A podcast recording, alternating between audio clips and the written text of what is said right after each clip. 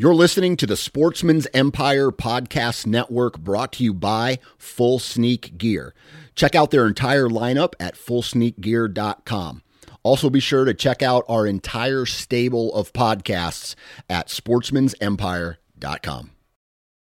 New from Moultrie Mobile, the Feed Hub offers first of its kind cellular connection and control for nearly any spin cast feeder on the market. When used with the Moultrie Mobile app, you can monitor feed and battery levels, run feeders on demand, receive alerts when feeders are clogged, and remotely adjust feeding times.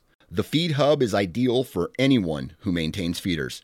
Remove the guesswork and save time by planning feeder maintenance before you drive to your hunting property. For more information, visit moultriemobile.com. You're listening to the Sportsman's Nation Podcast Network brought to you by HuntStand. HuntStand is the number one hunting app in the country, and at only $29.99, HuntStand offers a ton of functionality for hunters all over the country. Whether you own your own property or strictly hunt public, you can choose from over a dozen base maps, view property ownership information, 3D mapping, local weather, log your sightings and harvest, as well as use their trail cam management software and print maps from your hunt areas. Download it today at the Apple App Store or Google Play. Hunt Stand. Upgrade your arsenal. This is the Nine Finger Chronicles podcast, brought to you by Vortex Optics.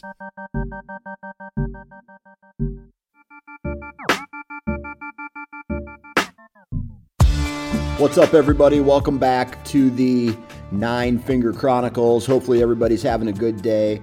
Uh, I'm going to keep this intro short as I'm having some uh, audio issues uh, in uh, this episode. I'm recording this in a kitchen with shitty audio quality, but uh, I wanted to get this episode out to you anyway.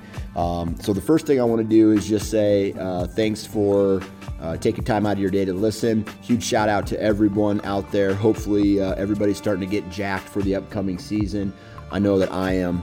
And uh, we got a guy on this uh, episode today, Sean Poltz of Virginia. This dude builds battleships, right? He builds aircraft carriers and submarines. That's the company he works for. Um, so we talk a little bit about that at the beginning of the podcast. We talk about growing up hunting on the East Coast. We talk about kind of this evolution once he got out of college um, where he started becoming a little bit more serious, a little bit more hardcore about all of his uh, hunting moves. And uh, we we uh, spend the second half of this episode talking about a uh, a DIY public land hunt to Illinois, where he did a lot of digital scouting. And then when he got to the property, it ended up not being what he thought it was. And so he played that mobile game, packed up, drove another hour, and started uh, um, running and gunning on a new piece of public that was more of, of his liking. And uh, whole the whole story is on today's episode. Really cool story. We do some BS. We talk strategy. We talk uh, a whole bunch of uh, regular, g- cool, fun things that we always talk about. So I hope hopefully you guys enjoy. Uh, I'm not going to do a full commercial segment because of the quality issues on this episode. But I just want to say that um, the companies that I work for, uh, or work for, uh, work with, I should say, um, I work with for a reason, and a lot of them, a lot of the reasons are awesome. But one of the main reasons is because of the people behind the brand, right? So I've known the guys at Ozonics. Uh, I know I've known the guys at Exodus and Wasp and Vortex for a very long time, um, several years. Um, I know the people behind Hunt Stand. I know the people behind Excalibur uh, and uh, Lone Wolf, and uh, just really good people uh, that I'm I'm proud to work with because, in my opinion, the people make the product and the people make the brand. And if the people aren't there, then the brand is is never going to be 100%. And uh, I love these products because uh, of the people who work for the companies, hands down, straight up. And uh, when when you have a good team behind a product and uh, a good group of people that will help in customer service scenarios, this is a it's a win-win not only for the end user but for the uh, uh, for the company as well. So if you have so, if you have a moment of your time, go check out Ozonics Scent Elimination. Go check out Lone Wolf portable tree stands, Exodus trail cameras, Excalibur cr- crossbows, Wasp broadheads, Vortex optics, and Hunt Stand. Um, please go out and support the companies because they support this podcast. Blah blah blah blah blah. Uh, you get you get the picture here. So, uh, without further ado, let's cut this short and let's get into today's episode with Sean.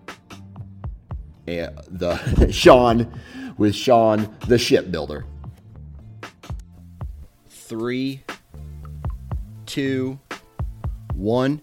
All right, on the phone with me now, Mr. Sean Polk. How we doing, man? Good. How's it going, buddy? Oh, dude, I'm starting to itch. I'm getting that itch. You know what I mean? Oh, I can't wait. I'm just counting down the days right now. Yeah. So last night I, I got into my bed at about 9:45, and I said, okay, I'm gonna I'm gonna just screw around on Google Earth and on Hunt Stand, and I'm just gonna go to all the areas that I'm looking to hunt this year and just kind of glide through it real quick. Then I'm gonna go to bed, 15 minutes max. The next time I looked at my phone, my clock on my phone, it was 11:15, and I was like, "God damn it!" just, just, I don't know. I just get into it. I, I, I am ready. I'm like, I'm ready to start hunting and, and kill something. You know what I mean? Oh, I'm the same way. I I get on get on my phone at night, start looking and reading stuff or watching videos, different things, getting on getting on maps online, and I go down a rabbit hole the same way. Lately, it's been reading and watching food plot stuff that's just been running wild and keeping me up late. Yeah. So uh, let's see here. Before we, we get into this BS session, why don't you talk to me a little bit about where you live and what do you do for a living? So I I grew up in Connecticut. I now live in Chesapeake, Virginia, basically the southeast most part of Virginia, almost in North Carolina. Um, and then for a living, I work at uh, Newport News Shipyard. Um, we build uh, aircraft carriers and submarines for the Navy. No shit. That's very interesting. I had a guy on a long time ago who was a bomb builder. Like he built bombs, him and his crew built bombs that were dropped out of planes over in like Afghanistan in the Middle East or wherever the US basically blows shit up his bomb. he, he he built bombs. That's awesome. I wish I could say that I touched a bomb that blew up a terrorist. Yeah, but but what you're doing is you're building vessels that take giant armies over to places and blow shit up. yeah, it's it's it's a pretty cool place to work. Um, I mean, we're the only only company in the country that makes nuclear aircraft carriers. Man. So it's pretty cool. So, like, what do you do? Or I, I, I take it in the realm, uh, just like uh, building a combine for John Deere. There's electricians and there's welders and there's people who you know actually do the riveting and uh, you know all that other stuff. What what specifically do you do? So I'm on the. Um, I work on the uh, new construction for aircraft carriers. I'm in the scheduling uh, planning side of that. So okay. I work alongside with the construction team and the trades, which would be like the general foreman for general foreman for the pipe fitters, welders, you know, all the trades guys. Yeah. So I work alongside with them, um, deal with them a lot as far as the scheduling and the planning of all the work goes. Yeah, man, that's crazy. And I, I bet you, like, you look at it and it's not just hey let's build a aircraft carrier because those things are gigantic right so it's Massive. not yeah right so it's not like it's one of those things where an assembly line at ford can put a car together in a day you know it's like an aircraft carrier probably isn't built in a day like how long does it take from the first i don't know whatever to the the time it's off off the yard into the water floating by itself Probably like eight years. No shit, it takes that long. Yeah. Wow. Yeah, they're it's they're massive. Um, I mean, it's a I, and I've been on them before, and you know when they're in, in the in the yard and they build them in a dry dock and then they move them down the down the river a little bit at a pier and they finish stuff up over there. But last year, what I was doing last year, I got a chance to actually go out on one when the Navy took it out for some training because we still had some work to finish up and it was supposed to be a two week trip and then COVID hit in the middle of being out there ended up being a 34 day trip. So I got about all the experience that I needed after that. So you actually got stuck on an aircraft carrier at sea because because of COVID. Kind of like we were supposed to come in halfway through, and then they they'd go back out with, you know, some people might stay back on stay on for the second trip, but you'd get a day to go home and then come back and then go back out, so you could go see your family and whatnot. But due to COVID, they said if you get off, you're not getting back on. So the person that was supposed to fill my spot, you know, they really didn't want any new people on, and I was like, well, I don't really know what work is like, go, you know, back home right now.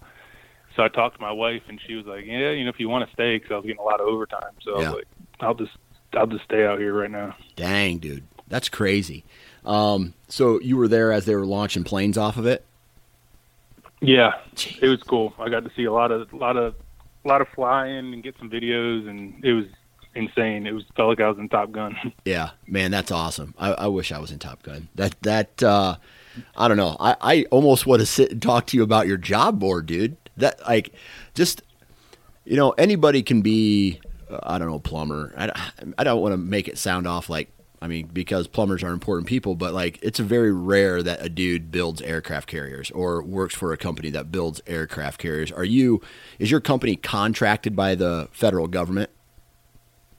Yeah, we're a, a contractor that gets the contracts for 'em from the Navy, but I mean we're the only company in the country that can do it. Um, we do also do submarines, but we do that alongside uh, Electric Boat. That's a company up in Connecticut. So basically, like they'll build they'll build like two thirds of one sub, and we'll build a third, and then they you know we ship them up there, and then the next one we'll build two thirds, they build a third. So they're like partners, but we're the only ones that do the carriers. Okay, so it takes eight years to build an aircraft carrier.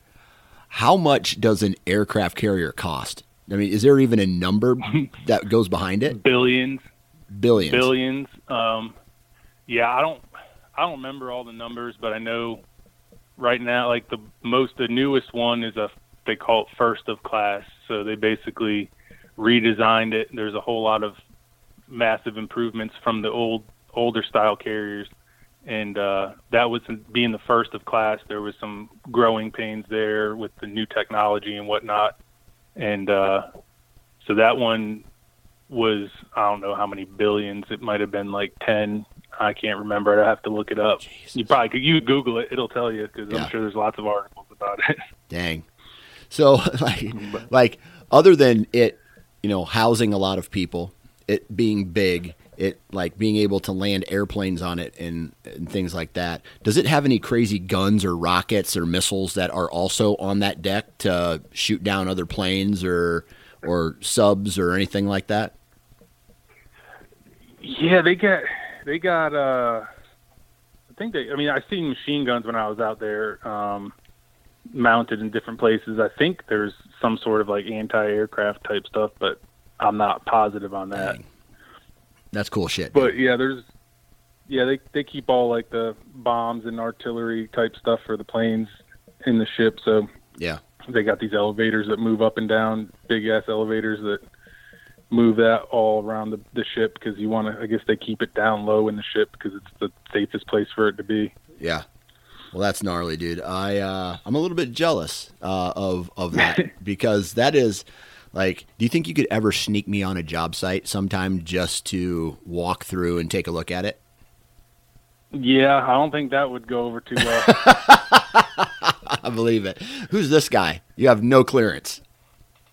yeah, we, we unless you stole somebody's badge and snuck in through the gate, I don't think that's gonna ever work. But gotcha. if you did, I had nothing to do with it. Amen. All right, so uh, let's talk whitetails before we go down any further. This this, uh, this aircraft carrier rabbit hole. Um, you live in Virginia, but you're from Connecticut, right? Yes. All right. So, uh, talk to me a little bit about growing up. Right? You uh, did you come from a family of deer hunters, dad, uncle, brother, that type of type of stuff?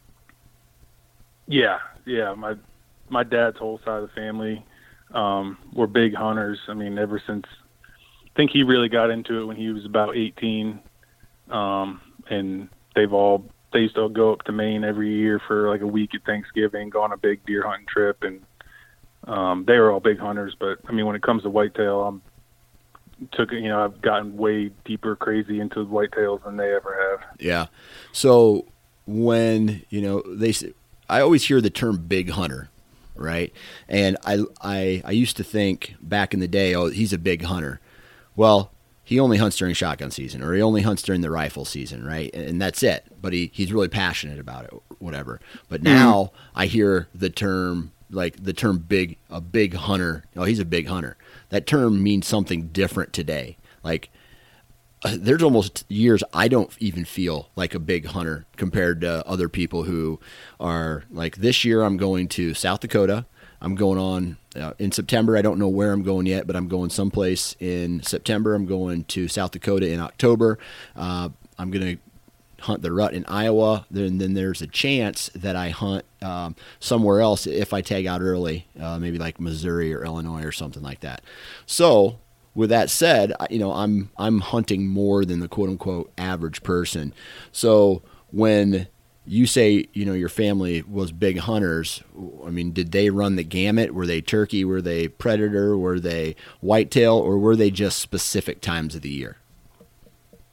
So back then, like growing up, they were just deer hunters and just really gun hunters. But now, I mean, my dad, once he, you know, once I mean, I was young, but once he got established in his career and everything, and was making good money, and I mean, he started going on big trips all over the world. And I mean, easiest way to say it now is if you could name it, he's probably killed it and has it mounted at his house now. I mean, he's been to Africa. He's got a polar bear. He's got an elephant, rhino. I mean, Jesus. you name it, he has it mounted at his house. So he has a a like you say everything, and then you listed what he shot. He has a. Does he have like a trophy room, or does he just have a big house full of dead shit all over?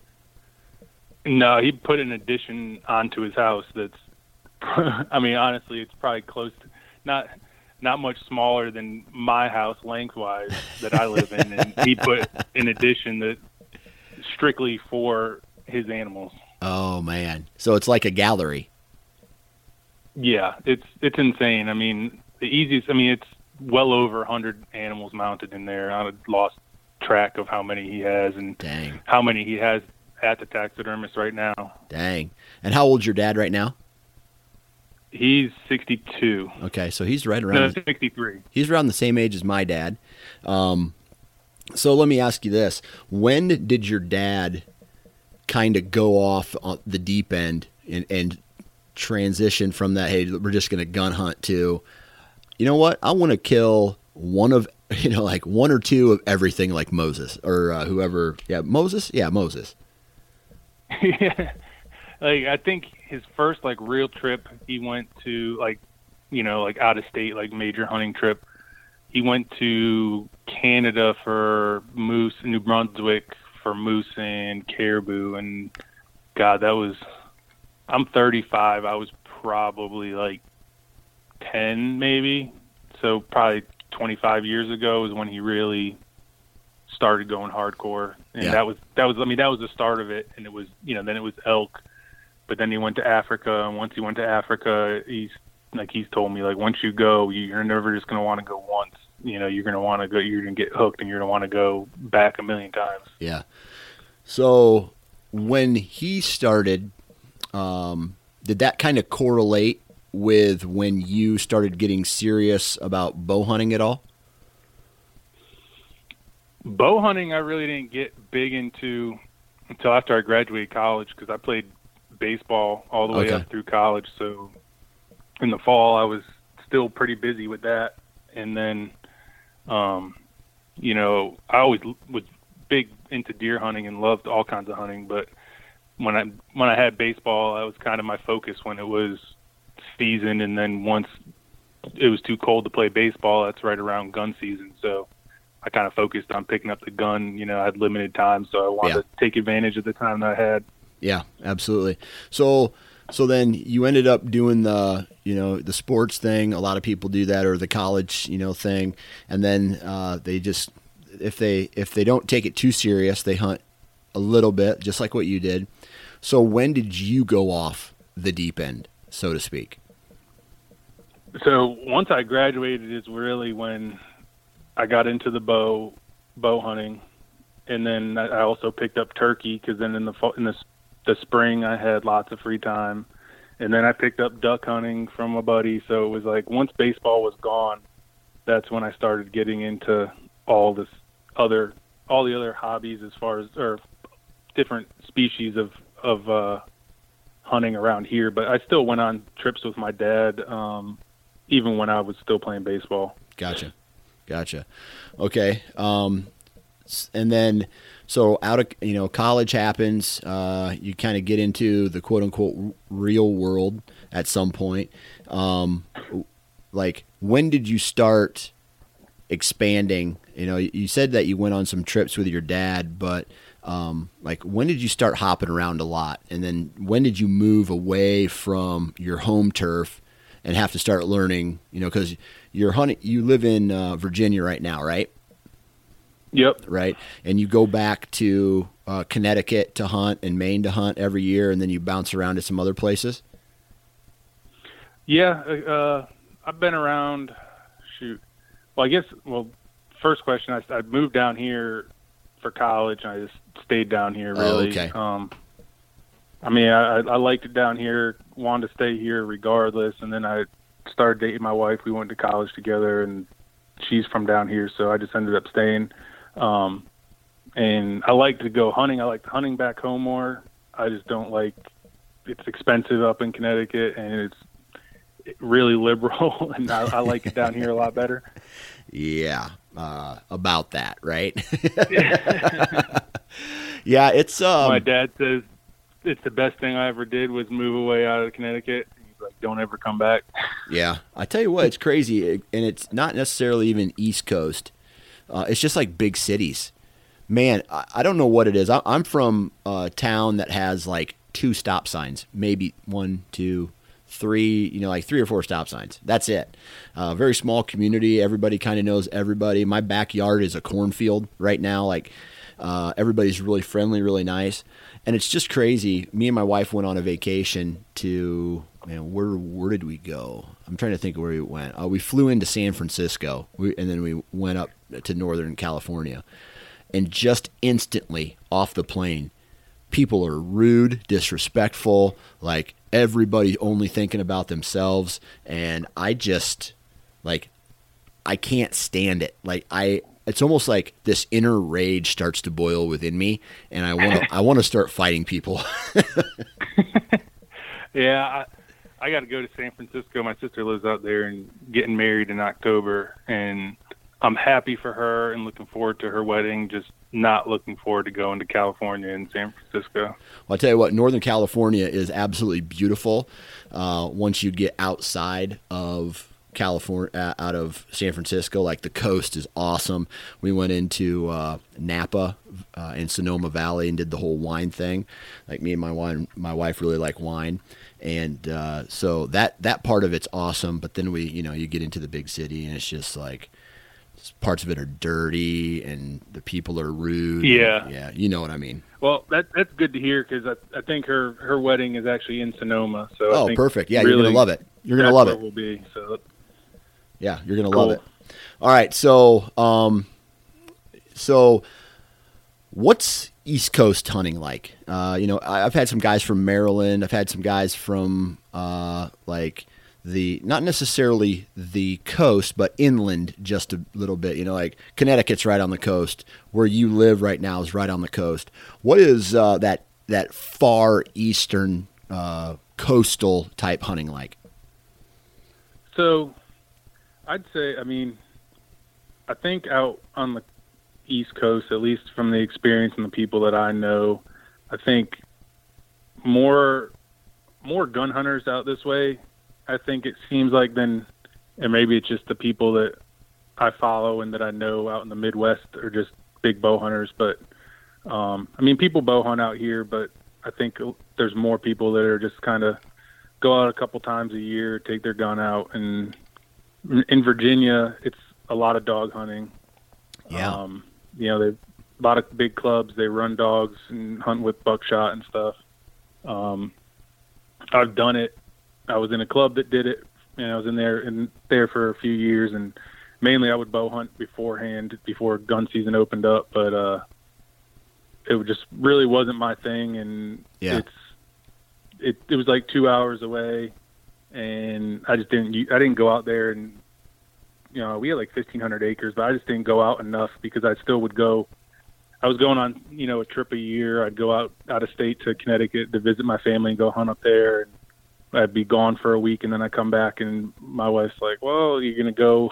you just been gone for a week. You're gonna go for the weekend again, all the way out to your club." And uh, so I was like, it just wasn't really worth it. But yeah, yeah, th- Um, that's something interesting. Uh, talk to me a little bit because I've talked to some guys who have uh, do the the hunting deer with dogs down in I think it was I think parts of Florida you can do it and Alabama I think parts of Alabama you can do it um, and I, God I'm trying to think of what other state but those two kind of stick out what like North Carolina, you can. You can. I think South Carolina. Okay. Mainly, it's all southern states. Yeah. So walk us through that process. What what it's like because um, for me, you tell me that yeah we're doing dog drives.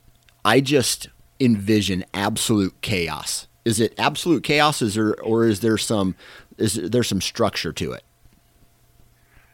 Both. Yeah. Um, so basically, like you know, you can't do it with just really just a couple of guys. You're not gonna be too successful. So like we had, we weren't a big club. We probably had like 22, 23 guys in our club, and you might have guests out there. So basically, everybody meets at the clubhouse the night before, and kind of you have one uh, hunt master they call him, and he kind of determines what part of the property you're going to hunt, and they pick a block of block of woods. So then everybody kind of picks spots where they're gonna. They call them like standers, like where you're gonna stand. So um, it might be roads along roads around that block of timber. Um, you might go stand by the creek, and you basically just surround like that rectangle, say of timber, and you know you spread out safe distance so you're not going to be shooting each other but you basically surround that area, and then the dog man who has a truck, a bo- uh, box in truck full of dogs, might be beagles, might be hound, like Walker hounds. Um, you know, once everybody gets set up, gets on the radios, they'll uh, start walking into the timber and walk the dogs in, and once they basically get a scent, you know, they you, they'll start going off, going crazy, barking, howling like nuts, and they'll they'll strike a, a track or a scent and they just basically turn them loose and they just follow that scent until they get on the deer and uh you basically they're just pushing the deer around and until they hopefully run past somebody where they can get a shot Yeah. um it could be crazy. I mean you hear a, it's a, you hear a lot of racket. You can kind of tell when the where you know you hear where the dogs are and can tell where they're going but sometimes the deer are you know 300 yards ahead of them sometimes the dogs are right on top of them so you never really know where they're going to come out um or you know when they're going to come out but it could be a little madness. And then sometimes they get out past you and then the dogs run them into the next freaking county and then the dog man's got to go run them down Right.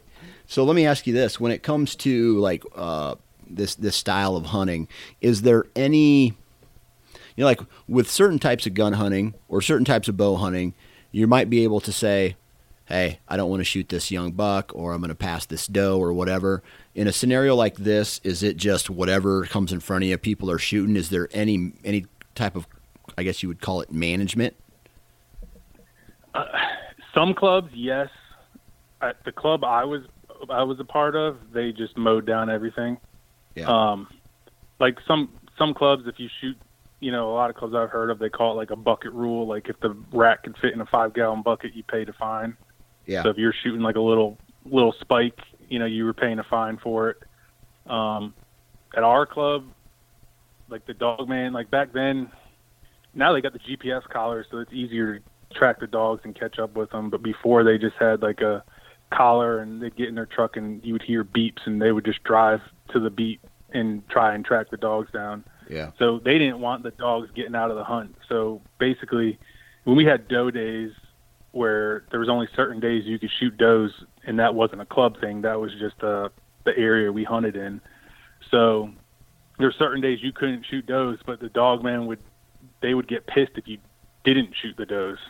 Yeah. They'd be like, because they didn't want 'em- they didn't want them getting out of the hunt, but they're like, you know, they're not the one that's going to get in trouble if somebody's mowing down a doe and gets busted with it Yeah. but it, it was i mean it wasn't my thing i did it a couple handful of times and it, i mean it got your adrenaline going because it, you hear them coming and you you know you know don't really know what's going to happen and it would would get exciting but Yeah. not not my thing it was cool to experience it but i prefer bow hunting and still hunting Yeah. So that didn't last too long for you then, huh? No. No, yeah. Uh, you know, I'll, I'll say this.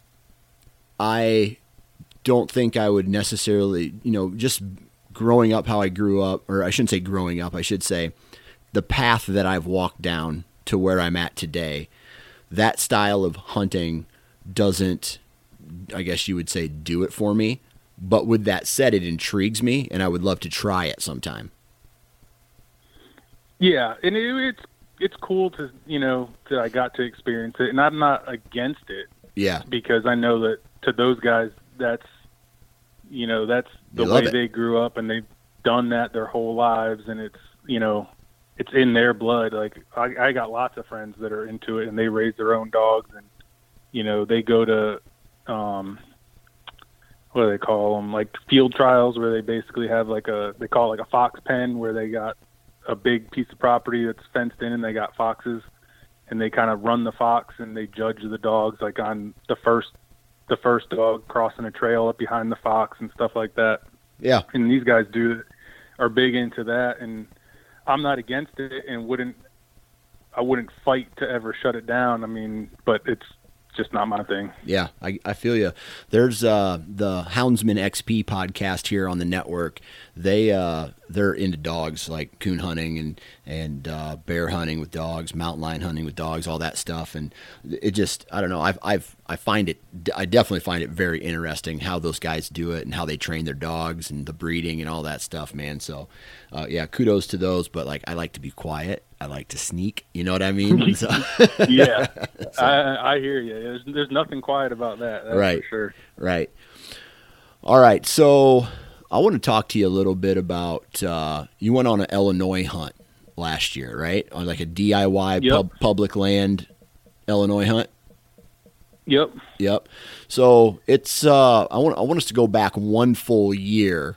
Um, how, like, did you know in the summertime that you were going to be going to Illinois on this hunt, or was it kind of a last minute thing? So, so I'm I'm buddies with the the working class bow hunter guys. Yep. Um, and I went out I went out there for their shoot. Um, you know, I'm part of their like team WCB that they got, and me and a couple guys from the East Coast, we drove out there to go to the shoot, and uh, we were talking with Kurt, and you know, he was telling me and one of the other guys, he's like, look, he's like, if you guys, you know, you want to ever come out here and hunt, you know, you crash here.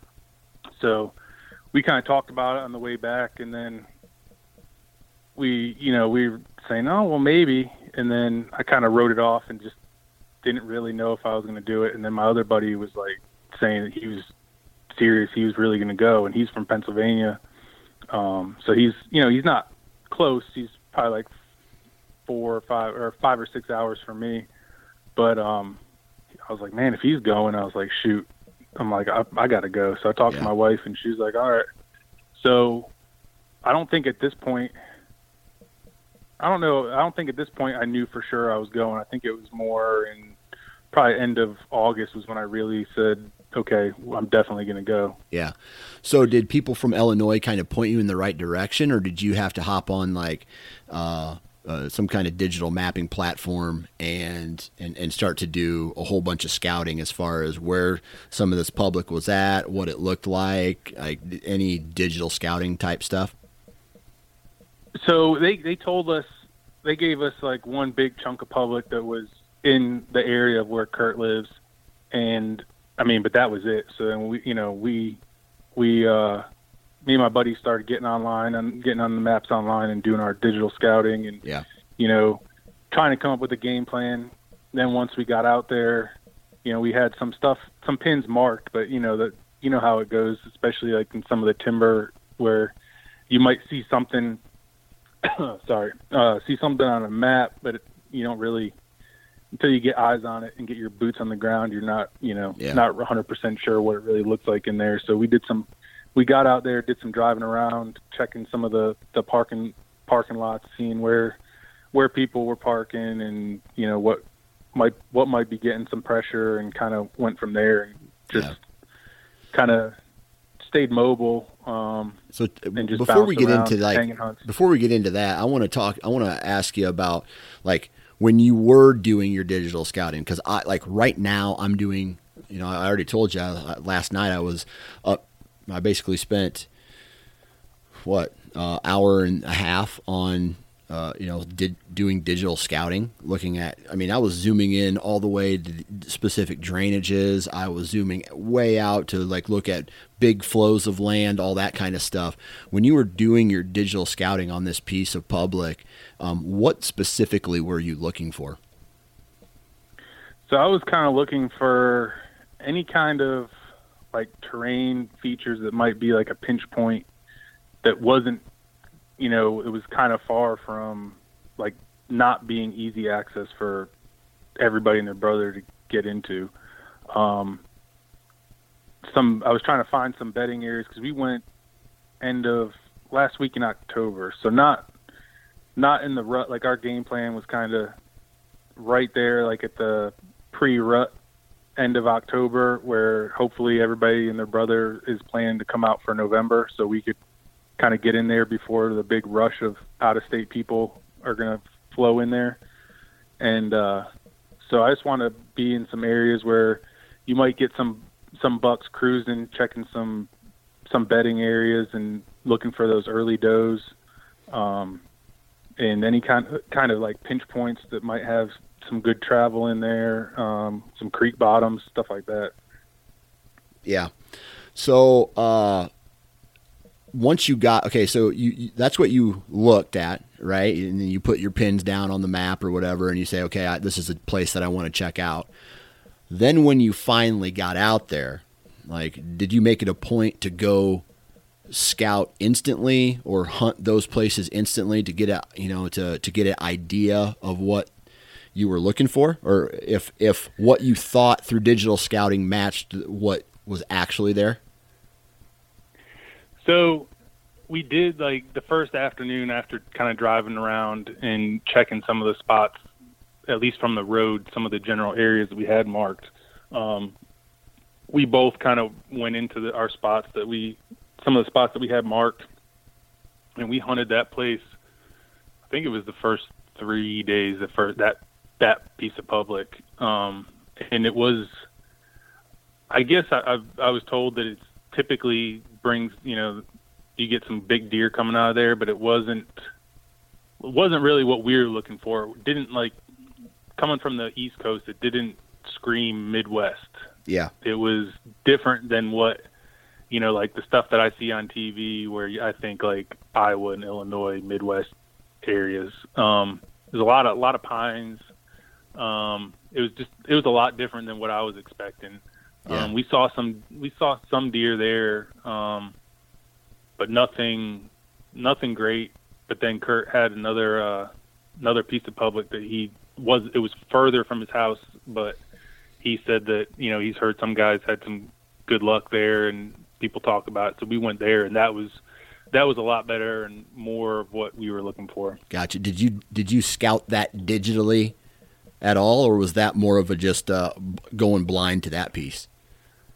That one was going blind. Yeah. Like we talked with him the night before, you know, once he got home from work, we were just sitting around having some beers talking and he was like well he's like there's this other piece he's like it's you know it was like over an hour drive from his house um but he's like you know he said i think that's more of what you guys are going to be looking for um and you know he said there's big bucks that come out of there every year too so we went and he said i think he said that that typically gets more pressure and we definitely saw more guys over there than we did the other place Yeah. um but not not not to the point they were ruining our hunts um just more cars in the parking lot Yeah. Okay. So then once you got over to that private, uh, that piece that I guess, and you mentioned it looked more like Midwest style hunting.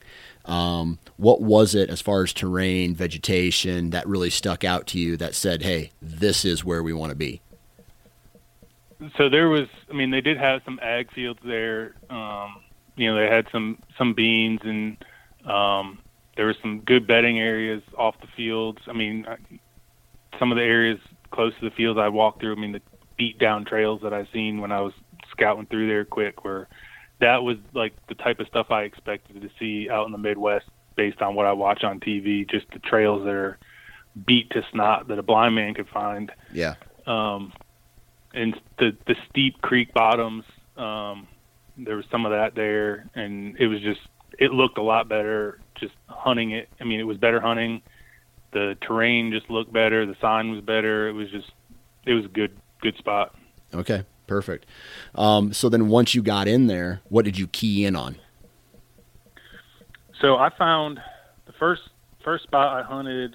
I kind of, you know, I had my stand on my back, and we were just kind of hiking around, looking for sign, and just trying to find a, good area, and with some good sign, and just set up and hunt for that afternoon.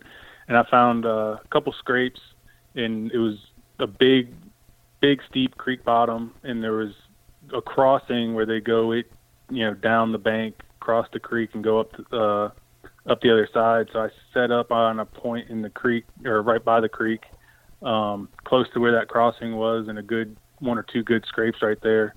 And uh, I set up there, and I saw saw a couple deer there. I had one really nice buck, and what it wasn't that afternoon, so I think we went in there for the after an afternoon hunt the first time, just so we weren't going in in the dark blind for the first time Yeah. and how we were typically typically we were doing it. We were hanging and hunting in the afternoon, and then when we we would leave our stand there for the night, and then if we were gonna, um, we'd give it a morning sit. So then we'd leave our stand, come back in the morning, hunt that, and then if we didn't, you know, we didn't have any luck or really didn't like the spot, then we tear down and hunt somewhere else in the afternoon. Yeah, I tell you what, But, that uh, that's my that's my go-to strategy. Like, uh, you know, I will I will if I absolutely need to, right? And most of the time, it's if I go in on a evening hunt and I see a buck work a draw. And I think, okay, maybe he's on a pattern where he, he'll come back through that area the next morning. Or maybe he's downwind of a bedding area. And I think to myself, maybe he'll be down there the next morning then I'll tear down and move over and hang in the dark, right? But I hate hanging in the dark, right? It just you, you can't get a good idea of shooting lanes, you can't get a good idea of if you're even in the right spot. But with that said, uh, I'm not opposed to doing it. But your strategy is what I do all the time. You know, hang an evening hunt, leave my shit in the tree, come down, come back to the, uh, you know, come back to the uh, that same tree, watch for the morning movement, and if it's you know if I don't see what I want to see, I take everything down. If I if I get a little glimmer of hopes or I believe it's good, I just leave my tree stand up, and then I have another tree stand in the mix that I don't have to set up again. But as far as the Yeah. run and gun process of it, that's how I that's how I like to do it too. Yeah, hang, hanging in the dark. I mean, like you said, I've I've done it. I'm not opposed to doing it, but I don't prefer it. It's just like you said. It seems like you're always like two trees away from where you really want to be, or you know, you just can't. Your your lanes aren't as good as what you thought they were when you're setting up in the dark. And no matter what, whenever I you know, start to get light, you always wish you were somewhere else. I feel like. Yeah, absolutely. Um, so as you started going through the process of that, I mean, were you seeing what you wanted to see? I mean, how I mean, did you did anybody in your group were they successful? So the we didn't we didn't get a deer, um, but what was it? The second mor or the first morning. So we I set up on that creek bottom the afternoon. Didn't see anything that afternoon, but then hunted it the next morning, and across from the creek bottom there was a, a, a hill. So I'm sitting there and it's just starting to crack light, and I see this buck coming down the hill. And to me, I mean, I, I grew up on the East Coast. Uh, I I've shot some nice deer for out here, but not like what you guys have out there. Yeah. And uh, you know, I was if I got like a one one thirty one. 130, 140, I would have been doing backflips. And I had this buck coming down this hill. He was probably one, I'd say he's probably 140, maybe a little bigger. And uh, he drops into this creek bottom, the steep creek bottom, walking. It was all dried up, so he's crossing right there, and it was uh, there's a big down tree across across the bottom, and he walked behind that or underneath that tree, and I get him at 25 yards, and I draw back, and I mean it was a chip shot, and I'm looking, and it's light enough for me to see him fine, but through my peep I can't I can't see him. It was too dark to see him in my peep. Yeah. So I I couldn't even shoot. I was like heartbroken. Yeah. I mean it was perfect broadside, 25 yards. He stopped there for a second. I could see him fine with my eyes, but just through the peep, it was too dark. I couldn't see him. Dude, I was And- I was chasing a hundred and oh man, there was I'm trying to think what year it was like 2011, I think it was. I'm sitting in this tree, had a lot of good action in front of me, um, and I look behind me, and here comes this like one high 160s, low 170s, just this beautiful 10 pointer, right? Just like bleach white antlers. He looks like he'd you know been in CRP his whole life.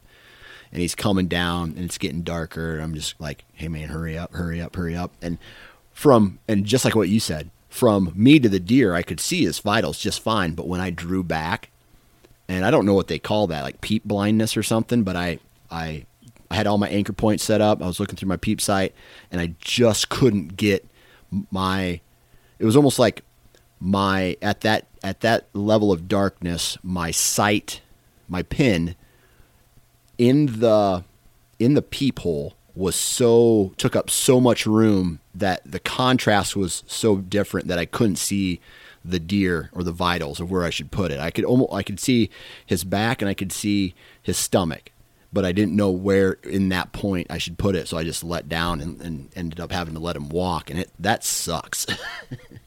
Yeah, and that, that's ex- I, could see body, but I couldn't. And, and this was legal shooting time too, Yeah. but it was like the first first few minutes of legal light, and uh, I could see body. And I mean, I'm sure there's lots of guys that would have just let it let it fly and hope for the best, but I was like, I can't do that. I Yeah. mean, I could see body, but I, couldn't tell where the pin was, and I wasn't gonna wasn't gonna do that. yeah, yeah, that's uh, that's uh, I mean, it tells you you're in the right place though, right? Yeah, I mean, it hurt, but I, I don't want to wound a deer and Yeah. you know ruin a trip. You know, go home. I'd rather go home with a tag in my pocket than go home with a shoulda, woulda, coulda Yeah. story and be kicking myself in the ass. Yeah, definitely knowing that you just gut shot a deer and you're never going to find him. Yeah, that's you know, everybody thinks hunters just like to kill stuff, but I mean, that, that's that's the worst feeling is when you wound a deer and you can't find it, and you know that either it's going to die out there, you know, and it's going to take a while, but it'll eventually die, or it's running Yeah. around with a hole in it and it might be okay, but that shit still sucks. Yeah, I, I definitely like to kill stuff, but I like to kill stuff on my own terms. you know, like I like to kill, I like to shoot them and then watch them die in front of me, not over like like in 2018. I don't know if you followed that that buck at all, but when I I hit him way back and I like hit him in the ham, but it was hard quartering away. I had a heavy arrow, went through all of his guts, a little bit of his liver out uh, through his diaphragm, and just like it wrecked him. But I didn't. I, I may have nicked bottom lung uh, on the opposite side, but he was hard quartering away. Probably never should have. You know, I, I was taking off my rain jacket or putting it on. I can't remember, but I was. I think I was taking it off, and he shows up and so I Oh. I had to let him walk through one of my shooting lanes, and then by the time you know it was you know I got my rain jacket off, he was at 12 yards, completely broadside, chip shot right, and then he walks to like 22 yards, hard quartering away. And I had to kneel down in my stand, you know, squat to try to get the, and I let it go. Probably, you know, rushed shot, just bad took me two days to find him, and uh, it was that was a close call. Like I would have, and that's my if you want to say it, that's my biggest buck to date as far as antlers are concerned. And uh, if I never would have found Damn. that buck, man, I would have been, I would have, I would have probably punched my tag and been devastated. Yeah, that and this one and this buck would have been my biggest my biggest buck to date. I ended up getting we had uh we brought some uh cell cameras out there with us and uh set them up. I think we each had one that we put out and I ended up getting a picture of them uh I think it was the next morning about 4 a.m. coming through that area. Yeah, So, I mean, he was he was big big mainframe 8. I mean, he was nice. yeah. But So how how'd the rest of that uh, that trip turn out for you guys? Um, my buddy passed passed some smaller bucks. Um, I passed a spike, and well, I guess I didn't really pass. It was a, a spike or like a little fork horn and a, a smaller eight pointer. Um, it was starting to get dark one night, and they were coming out of uh, the timber. I was hunting a field edge, and um, I had freaking all those little burrs that you. I don't even know what plants they are out there, but it was walk. Beggar's What's lice. that? I think I think they're called beggar's lice. It's like a thin Okay. little strip, and then all these hundreds of little burrs on it. And when you Oh, my God. when you go try to pull them off, the stems come off, but the all the burrs stay. Yes, Yeah, those things. Holy shit! My pants were covered, covered Yes. out there. I had, I had like the those. What are they? The um. fanatic The pants. Uh, no, the the other ones that are like the the They're fleece. Stratus. Stratus. Yeah, it could have been the Yeah. dude. I, I don't wear that anymore. I can't. I just wear. was- I oh basically my wear Dickies. Covered. Yeah. So I my pants were just uh, covered, and I had I hear these two deer coming, and I look, and they're, I mean, they're coming like ten yards to my left, and I saw that the first one was was a little one, but I just was standing because it was last you know last light, and I was just getting ready because I didn't know what was going to be coming behind it, but it ended up being a little basket rack and a spike, and I had the cam of my bow resting on my leg, and it moved and it made a noise scratching all those burrs on my pants and spooked them. Oh dang. But I, I, I wasn't going to shoot them either way, but yeah. I didn't want to spook them. I didn't want to spook them out of there either. Yeah. So But, yeah. I- no one walked away with a deer on that trip. anything. Yeah. No. No. So I saw. I ended up seeing that buck again. Um, I was moving one afternoon, and he was bedded probably thirty yards off the field. Um, this main field that you kind of had a. It was close to a parking lot that I would cut through in the morning um, to get to where I had been hunting him, and I was moving in the, the last afternoon, and I jumped him out of his bed. Freaking, he was nice. Got- Getting to see him kind of in the daylight like that. yeah. So you know after. Oh man, especially on a trip like that, you know you got a long drive back. Uh, I, I I messed up a lot when I was in South Dakota this past year on multiple occasions, and you got this this ten hour drive home for me, and I'm just thinking the whole way back, like what would I what could I have done different? What should I have done different? You know, did, was I too lazy? Was I did I do this wrong? Blah blah blah. Um, you know, did you think about things like that? And then what would you do if you could like rewind rewind and start that trip over again? Or if you do go back this year what would you do different to to fix or, or to try to be more successful? So, what I would do different is I kind of got, for a couple days, I kind of got married to that one spot that I was, yeah. I saw that nice buck in. Um, and I mean, I, I saw him there and I had the picture of him the next day. Um, I just think he was, I think he was just moving through earlier. I caught him like right at the beginning of light that first day, and then the next next morning, you know, he he didn't know I was there, so I just I don't think I spooked him, but I, he was just earlier the next day, and then I guess he was, you know, he was bedding up towards the field, so I think he was just beating, he was just beating me before it got light and up to his bed. Yeah. Um, but I think I would, you know, after two days, I probably would have tried to move on to a different spot and find something different. Um, if I go back, I would start at that public in versus the first place that we started. Yeah, it's amazing what one year, right? And when I say year, I mean uh, however much time you spend on a piece of property, like can do to put put a guy who is, you know, like uh, someone who's not observant can go into a piece of property and say, "Oh, this sucks. I had a close call. Tough shit." Leaves right, but then you put one year under your belt, you have a year to think about how you're going to change. You know, you're observant. You see the deer movement and all. You know how how uh, the deer are flowing through that terrain, what the food sources are like, um, where the bedding is, as opposed to you know the you know the the A to B uh, travel patterns that a deer goes through in a day. And you, if if a guy is observant and willing to be just a little bit more mobile than what he is, man, it, it's it's surprising what uh, what can be accomplished. Oh, for sure. I mean, I think being mobile, and that's last year I did that more than I have ever in the past. I mean, obviously, going out of state and hunting public, you know, that kind of forced me to be mobile. But I mean, we could have still could have just set up and hunted like three days at a clip at one spot, but Mm-hmm. each day, for the most part, we were picking up and moving. Um, but even when I got back home, and you know, I, 'cause I came home to Virginia for a week after that, worked, and then I went to Connecticut to hunt a week during the rut. And I mean, I still, for the most part, did the same thing. Um, and even before, even before uh, we went to Illinois, because Connecticut opens up September 15th for bow. So I was doing the same thing there and just bouncing around a lot last year. Yeah, absolutely, man. So uh, let's see here. Uh, first hunt. Where's where's your first hunt going to be this year?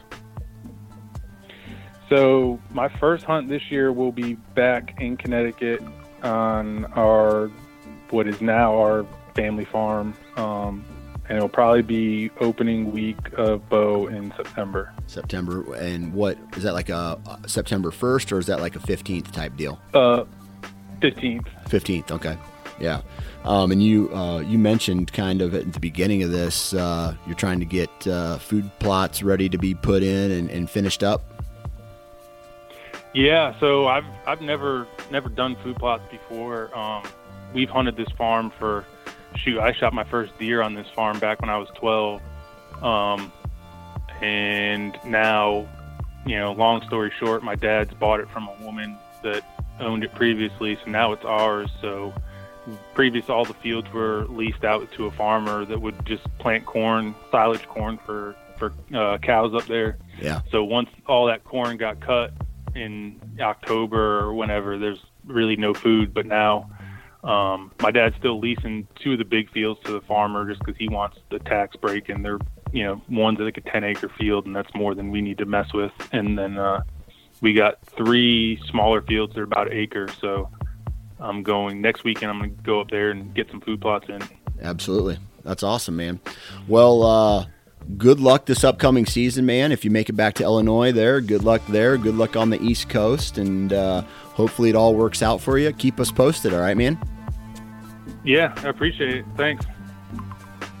And there you have it, ladies and gentlemen. Another episode in the books. Huge shout out to Sean for taking time out of his day. Huge shout out to all of you for taking time out of your day to download and listen. If you're not subscribed already, please subscribe uh, to the Nine Finger Chronicles, to the Hunting Gear Podcast, and uh, to all of the other uh, podcasts on the Sportsman's Nation. Other than that, I hope everybody has a good weekend, good rest of your month. There's not very, there's like one day left in I think uh, July. I can't believe how fast this uh, this season's coming up. I'll be in like six weeks. I think I'm going to be on my first hunt out west. So I don't know what that is yet, but uh, I know I'll be hunting somewhere. So uh, be safe, keep practicing. Good vibes in, good vibes out, and we'll talk to you next time.